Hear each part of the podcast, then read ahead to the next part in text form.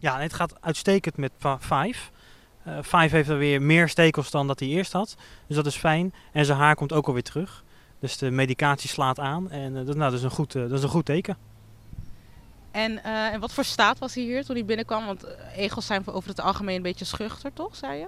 Ja, inderdaad. Over het algemeen zijn egels erg schuw zijn ze. En rollen zich altijd op. Nou, zo'n egeltje die deed dus niet Five. Omdat hij dus eigenlijk al helemaal kaal was. Dus hij had ook eigenlijk niks om, waarom om zich op te rollen. Want het, juist die stekeltje is hetgene om ze te verdedigen.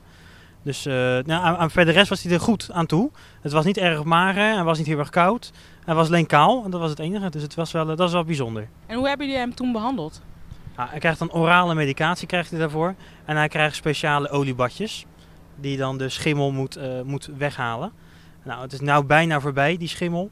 En eh, hij krijgt nog een beetje terug. Dus we moeten de behandeling nog een keer starten. Om er zeker van te zijn dat die, eh, dat, dat die schimmel helemaal weg is. Hoe reageerden de andere diertjes op hem, de andere egels? Ja, eh, alle dieren zijn hier solitair. Dus ze leven hier helemaal alleen. Leven ze hier. Dus allemaal een eigen bak hebben ze. Een eigen kooi. En de, de, de andere egels hebben we niet gezien.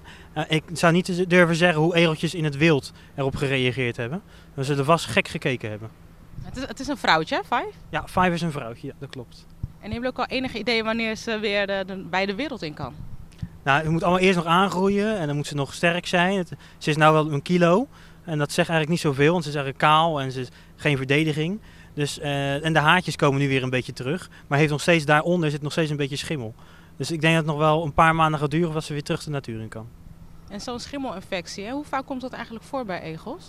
Nou, zo'n schimmelinfectie komt eigenlijk, hangt er vanaf van, van het weer. Als het een beetje nattig is en een beetje, beetje broeierig, een beetje klam, dan krijg je al vaak dit soort gevallen. En dit jaar was zo'n jaar. Eh meestal hebben er niet zo heel veel. We hebben een hele kleine ruimte voor schimmelegels. En dit jaar was het zo erg dat we op het hoogtepunt een stuk of 45 egels tegelijkertijd hadden met schimmel. Dus dat is wel weer een, eh, dat is wel weer een probleempje was dat voor ons. Dus we moesten de ruimtes verhuizen, zodat ze naar een grotere ruimte konden. Jullie hebben ook een inzamelingsactie gehouden. Eh, kan je daar iets over vertellen? Ja, we hebben een inzamelingsactie gaan houden. En eh, het begon eerst bij het lokale nieuwsblad hier in Papendrecht. En dat is zo wijd verspreid dat op de duur RTL Nieuws het zelfs overnam. En ik op de radio moest bij Radio 538. En eh, dat heeft er dus toch geleid dat er heel veel mensen door heel Nederland heel positief gereageerd hebben hierop.